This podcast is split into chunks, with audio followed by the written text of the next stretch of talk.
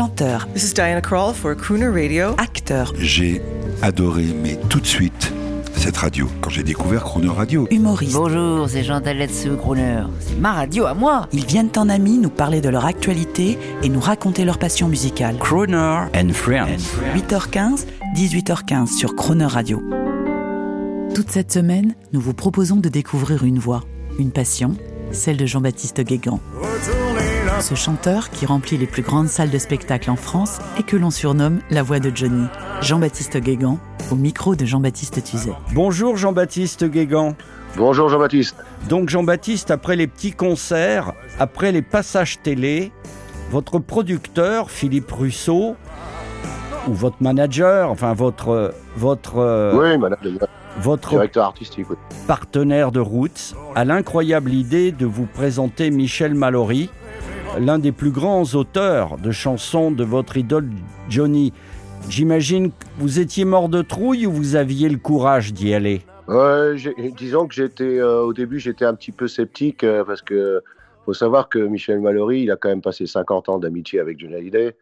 Euh, il, a, il a côtoyé les plus grands de ce monde aussi, donc, donc, donc Claude-François, donc... Euh, Euh, France Gall, donc il euh, y, a, y, a y a eu beaucoup, comme beaucoup d'artistes qui sont passés, euh, je dirais, avec Michel, euh, pour, pour qui il a écrit aussi, bien sûr.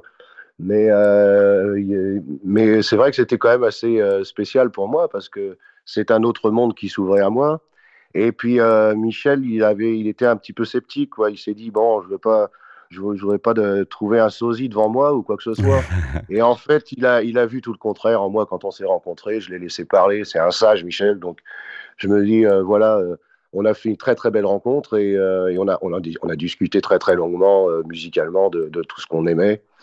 Et puis, il a compris que, euh, que, c'était, que c'était complètement différent. Tu sais, quand j'ai commencé à chanter avec Michel euh, sur des chansons qu'il m'a proposées, il m'a dit, c'est bon, en fait, C'est, j'ai, j'ai tout compris, c'est un artiste avant tout et c'est pas, ça n'est pas un imitateur.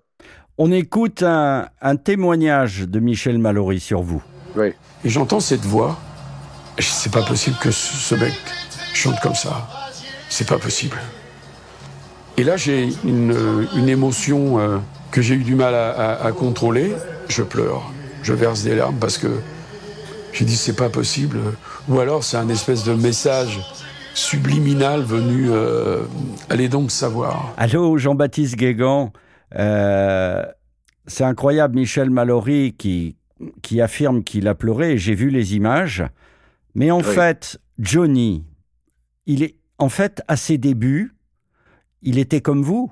Est-ce que vous en avez conscience ? euh, ben, je, enfin, j'en, j'en ai conscience maintenant parce que j'ai appris, j'ai appris à connaître le personnage à travers... Euh, à travers ses amis aussi, euh, parce qu'on en a parlé très très longuement de Johnny Way, mais alors je n'en avais pas conscience, maintenant oui, bien sûr, j'en suis conscient, il était un petit peu comme moi, un peu, un peu, un peu écorché vif et assez, assez introverti, euh, donc, euh, mais c'est ce qui, c'est ce qui fait euh, euh, le charme de l'artiste qu'il était. Vous savez, je vais vous raconter une anecdote, peut-être que vous allez la découvrir avec moi.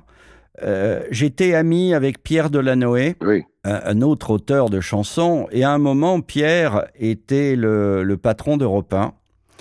Et il oh. m'avait raconté, il y avait un grand type euh, qui venait me voir avec une guitare et il avait une veste à franges. C'était Johnny. Et euh, oh. il était timide, hein, vous, vous imaginez, euh, timide mais charismatique. Et il jouait de la guitare devant lui, il chantait Elvis. Et... Ouais. Euh, Et Delanoë lui a dit, écoute, euh, tu es formidable, tu es génial, mais travaille, euh, amène quelque chose qui est à toi et tu reviens me voir. Ben, c'est exactement ce qui vous est arrivé. C'est, oui, c'est exactement, c'est exactement le, le, le, le, le même parcours pratiquement. Hein. Il, y a, il y a vraiment une similitude, euh, je dirais, de, de vie avec, euh, entre Johnny Hallyday et moi. Hein. Il y a des choses, on n'a pas fait du tout exprès de, de, de faire, de faire ce, ce, ce genre de... De, de choses, mais euh, parce qu'on se connaissait pas malheureusement, mais mais ouais, je pense que le destin a, fait, a, a très bien fait les choses et, et j'en suis vraiment très fier. Maintenant, tout le monde sait que vous êtes un artiste accompli, à part avec votre personnalité, avec vos titres de chansons, mais j'imagine qu'au mmh. début, dans les débuts de votre carrière en Bretagne, vous avez dû rencontrer des imita- ce qu'on appelle les imitateurs de Johnny. Est-ce que vous avez un souvenir de ça et comment, quel était votre rapport avec eux? Voilà, j'ai toujours, euh, j'ai toujours eu un, un, un, un espèce de détachement avec, euh, avec ces gens-là parce que déjà on ne fait pas la même chose. Euh, c'est, c'est, c'est pas du tout la, la, la, le même niveau. Euh, moi, je faisais, la, je chantais vraiment parce que je chantais avec, euh, avec mon cœur, mes tripes, euh, et j'ai, j'ai jamais été. Euh, J'ai toujours été fan de Johnny, mais jamais été euh, euh, fanatique vraiment à un point où, euh, euh, voilà, dans la caricature et tout ça. Moi, j'ai, j'ai toujours respecté le personnage et, et je pense que c'était ce qui avait très, très important qu'il fallait faire. Et, et les gens l'ont très, très bien compris. Euh, les gens qui me suivaient, moi, quand j'étais en Bretagne, euh, ils, voilà, ils me suivaient parce que c'était Jean-Baptiste Guégan qui était sur scène et qui, oui. qui chantait du Johnny. Oui. Euh, je, je, je suis jamais rentré dans la caricature et je le ferai jamais. Mais absolument. Et, et Johnny et Eddie Mitchell, que nous avons le plaisir de, de, de, d'avoir interviewé pour Kroner, eux, leurs idole, leur idole, c'était Elvis. Mais vous aussi, vous aimez Elvis. Mais moi, j'aime tout ce qui est folklore américain, les chansons américaines. Il n'y a pas que Elvis Presley, bien sûr. Bien sûr que j'adore Elvis Presley, mais... Mais euh, ils font partie des grandes, des grandes de ce monde et c'est, c'est, des, chansons, c'est des, des, des chanteurs de rock euh, qu'on qu'on, qu'on peut plus faire aujourd'hui. Il n'y en a plus comme ça. Il n'y a pas que Elvis. Il y avait Chuck Berry, il y avait, euh, il y avait Little Richard, il y avait bon, bah, plein de les Creedence, euh, Footgerty, bien sûr. Euh, et j'en passe, c'est des meilleurs. Mais bon, tout ça, c'est, tout ça c'est, c'est vraiment... Moi, j'ai été élevé avec cette musique-là et... Et, et, et je trouve ça aujourd'hui, ça fait partie de ma vie à, à part entière. Vous avez vu le film sur Elvis, incarné par oui. David Austin Butler? Oui, oui, j'ai vu, oui. Las Vegas, ça vous dirait de faire Las Vegas comme faisait Elvis? Ben, euh, faire Las Vegas, si, si j'arrive à être euh, connu, euh, tu vois, si j'ai le mérite d'être connu euh, sur, euh, en Amérique, oui, pourquoi pas. Moi, c'est, moi, si on me propose de faire Las Vegas, ça serait extraordinaire. on, on en Bien parlera sûr. Demain. On écoute Elvis euh, en live. À Las Vegas. À demain. À demain.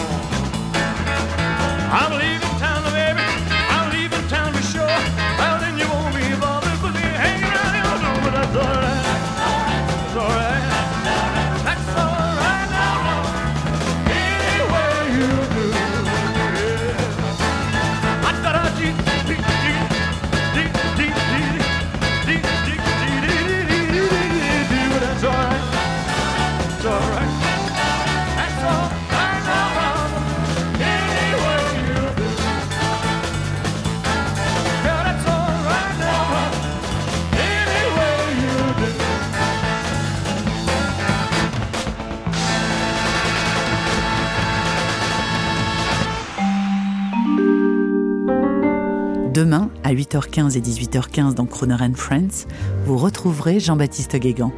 L'intégralité de cette émission est maintenant disponible en podcast sur kroner radio point f r.